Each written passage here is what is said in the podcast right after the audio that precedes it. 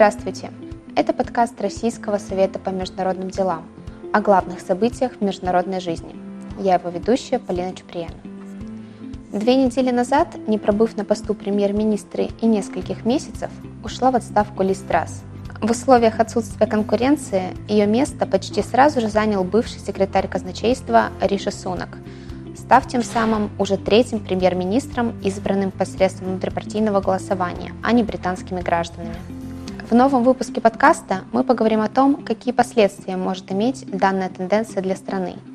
Также обсудим, с какими вызовами предстоит столкнуться Риши Сунаку и изменится ли политический курс страны при новом премьер-министре. На наши вопросы ответит руководитель Центра британских исследований Института Европы РАН Елена Ананьева. Елена Владимировна, здравствуйте. Здравствуйте. Я предлагаю начать наш разговор с событий двухнедельной давности, а именно с отставки уже бывшего премьер-министра Великобритании Лиз Трасс. Несмотря на свой крайне непродолжительный срок при должности, она все же сумела войти в историю. И после ее отставки все чаще представители экспертного сообщества и прессы говорят о том, что ее премьерство с самого начала было обречено на провал. На ваш взгляд, была ли стремительная отставка Лиз Трасс действительно предопределена? Если да, то из-за чего? Из-за ее личностных качеств или, возможно, каких-либо внешних обстоятельств? Проблема Лиз Трасс заключалась в том, что, конечно, она была не подготовлена к должности премьера. И, в принципе, это стало ясно еще во время предвыборной кампании. Конечно, то, что ее премьерство не продлится доля двух месяцев, я думаю, никто предсказать не мог, но просто сами события, которые она же и инициировала, если сказать так, подтолкнули к тому, что ей пришлось уйти в отставку. Все началось буквально с череды ошибок. И если вспомнить еще предвыборную кампанию, то она говорила и делала обещания в расчете на избиратели. Кто избиратели? Члены консервативной партии.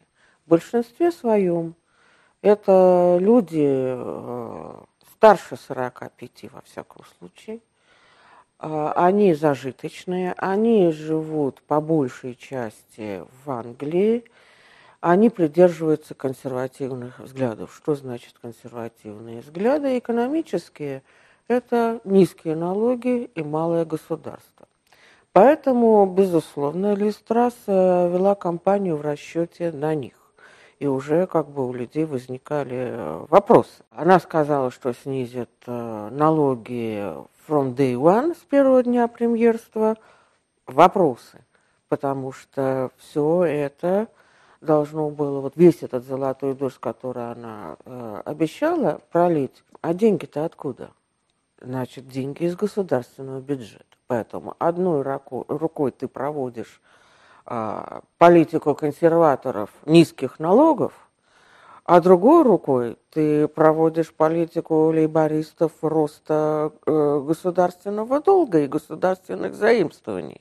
А государственный долг Британии уже приближается к ста процентам. И более того, Лиз Трасс, когда она, вступив в должность, вот объяви, объявила этот мини-бюджет, ее министр финансов, как и она сама, они не посоветовались ни с Банком Англии, ни с Управлением по бюджетной ответственности. А это, в общем-то, контролирующий, так, независимый э, орган, к которому правительство должно было обратиться. Они этого не сделали, и поэтому рынки отреагировали в ужасе. Курс фунта упал, проценты по облигациям повысились, акции упали, инвесторы побежали. В общем-то, все это чревато было экономической катастрофой. Поэтому Лиз Трасс свалила всю вину на своего единомышленника, министра финансов Квази Квартенга, и назначила Джереми Ханта, который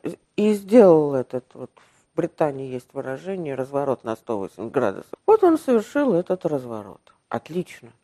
Дальше она в некрасивой форме уволила и министра внутренних дел Суэлла Браверман. Они расходились по вопросу иммиграции Лиз Трасс, поскольку она провозгласила очень такую привлекательную концепцию рост, рост, рост, и поэтому она хотела, чтобы количество иммигрантов в стране увеличивалось. Нужны рабочие руки. Суэлла Браверман сама по происхождению, ее родители из Индии, она, наоборот, выступала за то, чтобы типичная консервативная политика ограничить въезд иммигрантов. Тем более она указывала на то, что именно индийцы просрочивают визы. К тому же она еще и попутно выступала за то, чтобы Британия вышла из Европейской конвенции по правам человека, и была э, на всю мощь развернута программа по депортации нелегальных э, иммигрантов в Руанду, чтобы они оттуда писали прошения свои об убежище или по другим поводам. Но, понимаете как, последней каплей, о чем, в общем-то, у нас мало пишут, стало э, голосование в Палате общин девятнадцатого октября. Э, дело в том, что еще Джонсон, пытаясь преодолеть энергетический кризис в Британии, думала о том, чтобы снять мораторий на добычу сланцевого газа в Южной Англии. Это густонаселенный район. Добыча сланцевого газа методом гидроразрыва пласта, то есть фрекинг, чревата угрозой не только загрязнения грунтовых вод, но и сейсмической активности. Что на своем примере уже увидела Голландия, где такие землетрясения два — два с половиной балла, вроде ничего страшного, но по домам идут трещины. Вот они уже происходят. И в две тысячи девятнадцатом году был введен мораторий. Джонсон хотел от него отказаться, и Лиз Трасс продолжила его политику. И лейбористы, в общем-то, консерваторов заманили в ловушку. Они внесли в Палату общин резолюцию о запрете фрекинга. А Лиз Трасс вместе со своими партийными организаторами, так называемыми партийными кнутами, они начали вот эти партийные кнуты в буквальном смысле слова загонять депутатов в помещение для голосования и начали еще и кричать на них. Ну, говоря прилично, это оказывает психологическое давление и физическое воздействие было даже, доходило до такого. И это был безумный скандал. На вот двадцатого октября утром спикер Палаты общин объявил расследование по этому поводу. Я тут хотела бы пояснить такую вещь. Депутат представляет не только свою партию в парламенте, но он представляет всех избирателей своего округа. Поэтому он волен голосовать так, как считает нужным, исходя из интересов всех избирателей в совокупности из своего округа.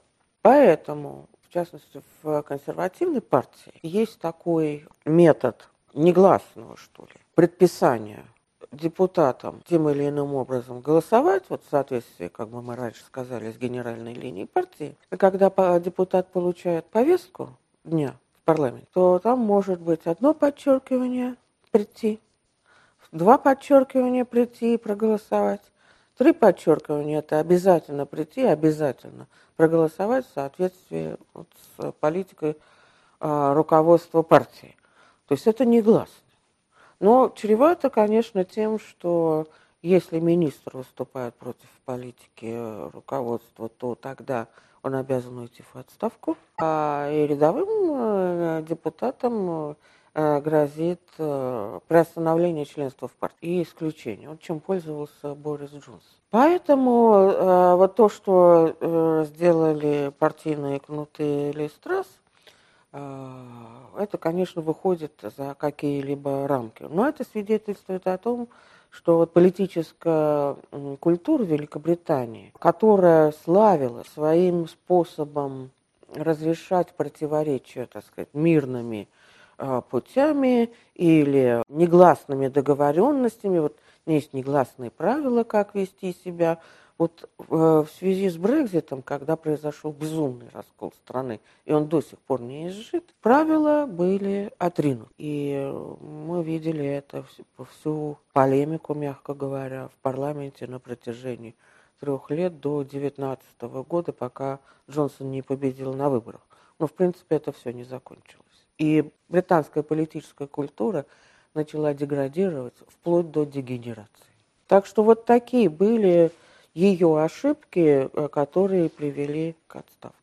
То есть в данном контексте вряд ли можно говорить о том, что какие-либо внешние причины, например, экономическая нестабильность, вызванная частично, например, кризисом на Украине, повлияла на отставку ее? Нет, ну все взаимосвязано, понимаете как? Еще в пандемию, когда Риши Сунак был министром финансов, ну, Британия, конечно, выходила за рамки бюджета, как, собственно, и все страны. И вот задача заключалась в том, чтобы ввести бюджет в приемлемые рамки, государственный долг тоже. Но проблема заключалась в том, что вот Британия, по моим представлениям, не рассчитала свои силы. То есть, поскольку Соединенное Королевство мало зависело от импорта углеводородов из России, ну, по углю пять, по, по нефти, газу где-то семь, то, в общем-то, Джонсон рассчитывал на то, что беда Британию минует. Хотя тот же Риши Сунак его предупреждал. Не надо, как это делал Джонсон, подзуживать э, европейские страны к отказу от российских энергоносителей, потому что цены повысятся, это все ударит по Британии, начнется рецессия. То есть это все взаимосвязано. Вот, пусть как бы не напрямую, но во всяком случае все это вполне логично и закономерно.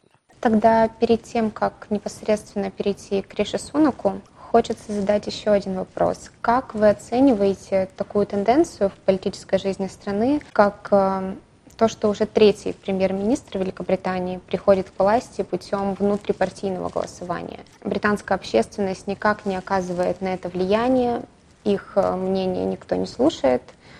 И не может ли это привести к ситуации, при которой к власти придет человек, политика которого будет полностью противоречить положениям, представленным в предвыборном манифесте партии? Конечно, предвыборный манифест, а выборы проходили в декабре две тысячи девятнадцатого года, и с тех пор, конечно, очень много воды утекло.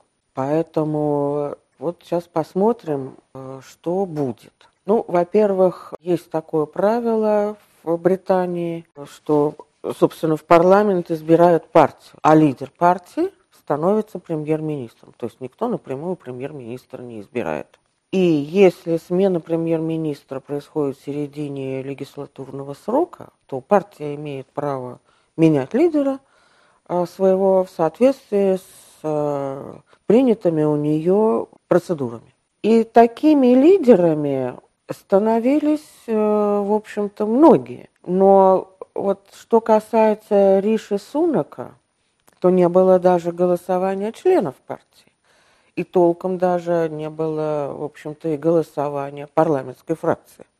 Потому что соперники, Джонсон и Мордант, они, в общем-то, даже не стали выставлять свои кандидатуры формально. Поэтому в Британии говорят, что Риши Сунак был коронован. Но это не первый случай. Гордон Браун тоже стал таким премьером, без выборов, потому что все соперники сняли кандидатуры, он был коронован. Тереза Мэй, ее соперница, сняла э, свою кандидатуру. Тереза Мэй снова тоже была коронована, то есть без э, голосования членов партии. Но даже при голосовании членов партии новый премьер-министр, которому, в принципе, э, как бы сопутствует некая удача, то есть эффект новизны, конечно, от нового человека ожидает, э, что... Э, он поведет страну к вершинам. Но, понимаете, Гордон Браун опасался проиграть эти выборы, поэтому он их не провел. Тереза Мэй сначала заявила, что она не будет играть в политические игры. И действительно, для того, чтобы подтвердить свой мандат, она не стала проводить выборы. Но вынуждена была проводить выборы в две тысячи семнадцатом году просто для того, чтобы как она надеялась, укрепить большинство консервативной партии в парламенте перед трудными переговорами с ЕС. То есть Сунак был коронов. Но понимаете как, обстоятельства диктуют, будет он соблюдать предвыборный манифест или не будет. Например, в предвыборном манифесте было установлено, что тройной замок, так называемый трипл лок, на, на пенсии будет сохранен. Что значит тройной замок?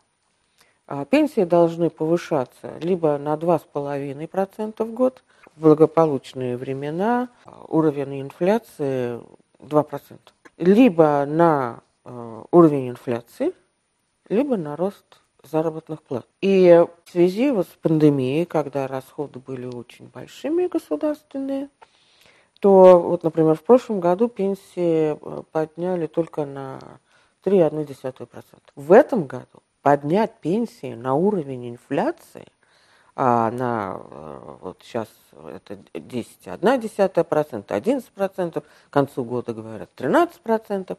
И уровень зарплат, между прочим, тоже поднялся, когда возникла нехватка рабочей силы. И уже невозможно поднять на уровень инфляции, на уровень роста зарплат, тем более, что даже на пять процентов.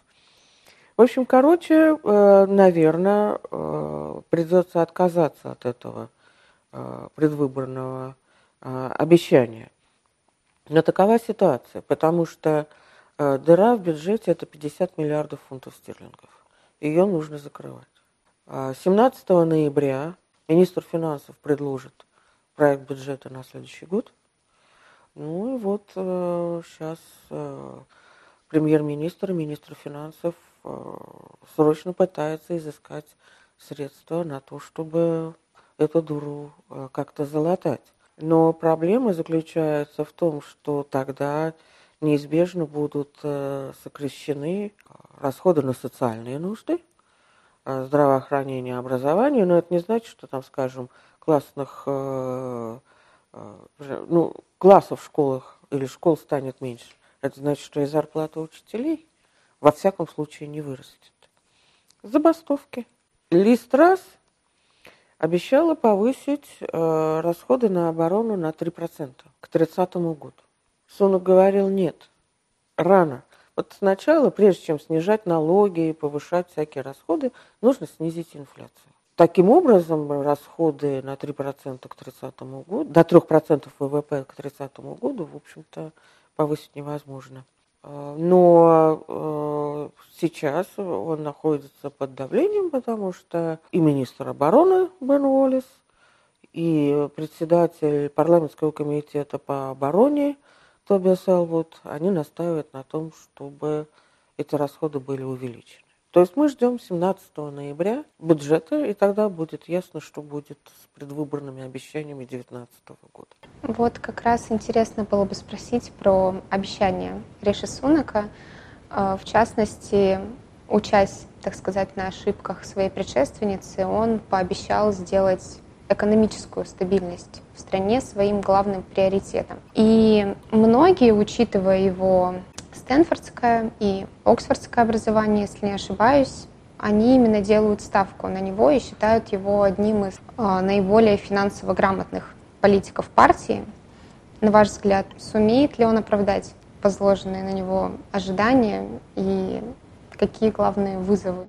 Ситуация очень сложная. Ну, хорошо, вот он сделает очень красивый бюджет, где будут сокращены расходы на социальные нужды. И что? Учителя, пожарники, полиция, врачи, медсестры, они скажут, да, мы согласны, пусть инфляция будет там одиннадцать-тринадцать процентов, а зарплата повысится на два процента. Значит, это все чревато. Причем, надо сказать, что когда мы говорим, скажем, одиннадцать-тринадцать процентов, это как бы средняя температура по больнице.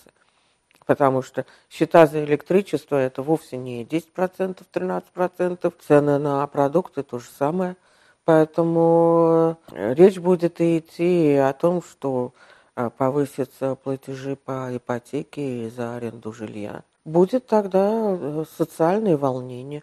И что, нужно будет отказываться от этих положений. Такая же ситуация была у Хита, Каллагана, Вильсона вот тогда, в этих семидесятых годах, пока не пришла Тэтчер. Лейбористы заходили чуть больше вправо, чем позволяла их экономическая доктрина. Консерваторы заходили чуть больше влево, а все это диктовалось как бы мнением общества.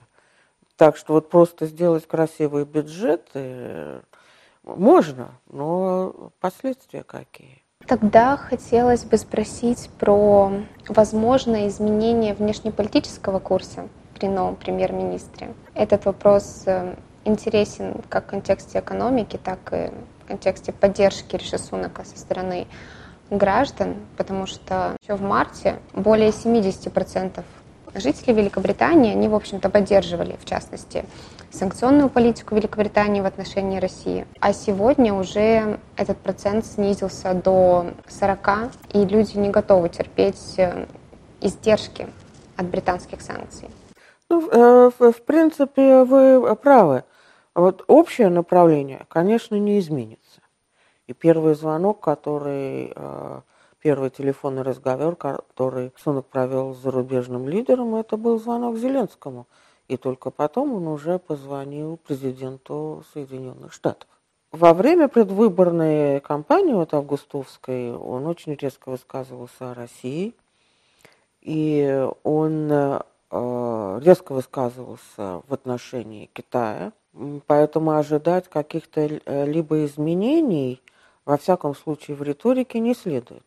Но должна вам сказать, вот сейчас Министерство обороны России выступило с сообщениями о том, что британские спецслужбы причастны к взрывам на северных потоках и причастны к атаке дронов на российские корабли в Черном море.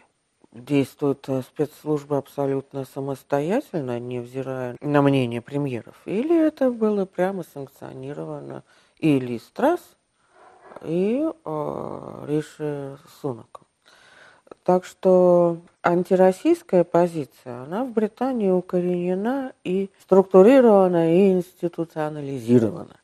Поэтому каких-то подвижек ожидать не следует. Другой вопрос, вы совершенно правы, это действительно, насколько британцы будут готовы это все терпеть. Но посмотрим. В принципе, как бы британцы прагматики. Вот я напомню, что когда Гордон Браун стал премьер-министром, а министром иностранных дел при нем Дэвид Милибэнд, то они сразу по делу Литвиненко приняли очень резкие акции против России. Свернули военно-техническое сотрудничество, свернули диалог два плюс два, то есть министра обороны и министра иностранных дел, прекратили сотрудничество с эф эс бэ, а оно, в общем-то, касалось терроризма. Короче, очень все было тяжело. Но в две тысячи восьмом году финансово-экономический кризис очень жестко ударил по Британии. И тогда Гордон Браун, да, надо сказать, что этот финансово-экономический кризис, то он же был после вот войны, которую называют ноль восемь ноль восемь ноль восемь в Грузии. И опять Британия очень резко выступала против России. Прошел август, наступил октябрь. Гордон Браун призвал из Европейского Союза еврокомиссара по торговле Питера Мандельсона, британца, лейбориста, и э, назначил его министром по делам предпринимательства. Первая зарубежная поездка министра по делам предпринимательства была в Москву. Так что многое может измениться, ну, в зависимости от того, как будет складываться ситуация. Но то, что Британия захочет дружить с Россией, в этом я сильно сомневаюсь. Они могут в каких-то вопросах отступить, но это не значит, что будет изменено отношение. В общем-то, в принципе, оно диктуется объективно, как география диктует внешнюю политику. Британия, конечно, и издавна соперничала британская империя с Российской империей. Британия очень беспокоилась по поводу того, что Россия может подобраться к Индии, жемчужине в ее короне. И как бы это так и не изжито до сих пор, но есть еще и европейский континент. И, конечно, Британия будет противодействовать тому, чтобы на континенте сложилась коалиция против Британии. Ну, например, Тэтчер была очень, мягко скажем, недовольна, очень сильно обеспокоена объединением Германии. А если еще и Германия и Россия будут в хороших отношениях, то Британия, как она считала, не поздоровится. И она сравнивала Британию и Германию, ну, как две породы собак. Сейчас точно не помню, но это было что-то вроде Болонка и Ризеншнауцер. Вот, так что это все как бы объективно. Такова была политика Британии всегда на континенте. Всех друг с другом ссорить, чтобы они не объединились против Британии. Ну что ж, не очень оптимистично, но... вполне ожидаемо. Тогда итоговый вопрос вновь про нового премьер-министра. Впервые лидером консерваторов и премьер-министром страны стал этнический индиец. И, на ваш взгляд, говорит ли этот факт что-либо о британском обществе? И может ли он стать причиной каких-либо проблем, возможно, например, роста националистических настроений и так далее? Понимаете, очень много наслоений. И дело как бы не в его личности, хотя и в ней э, тоже. На фоне Лиз Трасс, конечно, он выглядит э, э, грамотным финансистом. Но он и есть, собственно, грамотный финансист. На фоне Лиз Трасс он гораздо умнее. Потом э, нужно отметить же такой момент, что Джонсону удалось как бы провести чистку партии по идейным основаниям. И таких крупных сторонников членство Британии в ЕС он убрал. И в партии, в общем-то, господствуют брекситеры. И среди них личностей ярких и крупных, которые были бы привлекательны для общества и могли бы вот объединить широкий круг избирателей, в общем-то, нет. Смотрите, что произошло. В Британии действует мажоритарная система избирательная. Это значит, что она способствует крупным партиям. Поэтому в этих крупных партиях существует много разных течений. Ну, грубо говоря, правый, левый и центр. Эти партии представляют собой такой большой шатер. И, собственно, вот эта избирательная система, она способствует тому, что в этих партиях всегда происходят какие-то споры, распри, разногласия. Вот существует э, либерально-демократическая партия, проевропейская, спору нет. Существовала, ну, сейчас в измененном виде, э, партия Найджела Фараджа, партия независимости Соединенного Королевства, сплошь брекситеры, и у них э, распри нет. Но они маргинальные э, ввиду этой мажоритарной системы. Она несправедлива. Пример такой, что э, партия Фараджа на выборах семнадцатого года получил четыре миллиона голосов. Но поскольку они были все размазаны как бы по стране, то она получила только одного депутата, потому что выиграли они только в одном избирательном округе. Вот поэтому эти партии, у них очень сложно соблюдать единство. А в партии Тори, ну, это единство просто сейчас расколото. И многие обозреватели, кстати, британские, считают, что, ну, как шалтая-болтая, эту единую партию консервативную уже собрать невозможно. И э, даже вот журнал «Экономист» пишет, большой шатер может представлять собой цирк. Много можно еще привести таких вот образных э, выражений, но, э, в общем-то, суть остается, что...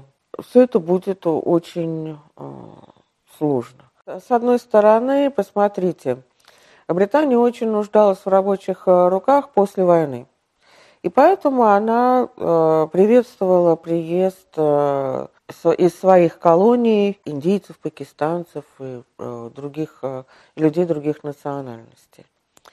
Но потом во времена Тэтчер были введены ограничения. И сейчас, конечно, вот в этой консервативной части общества э, считают, что иммиграцию нужно ограничить. И вот эти вот э, настроения против иммиграции, они сильны. Но посмотрите, что получается. Пока еще министр внутренних дел Суэлла Браверман, сама из индийцев, говорит о том, что иммиграцию нужно ограничить. Так что вопрос сложный, и куда качнется маятник, неизвестно. В принципе, вот стала вырастать вот эта вот плеяда этнических меньшинств из второго и даже третьего поколений. Они уже образованные, они уже родились в Британии, они вполне воспитаны в духе, так сказать, британских ценностей. Посмотрите на Садика Хана, мэра Лондона, и его избирают. Так что тут сложно однозначно сказать. Но есть и те настроения, и другие настроения. С нами сегодня была Елена Ананьева, руководитель Центра британских исследований Института Европы РАН.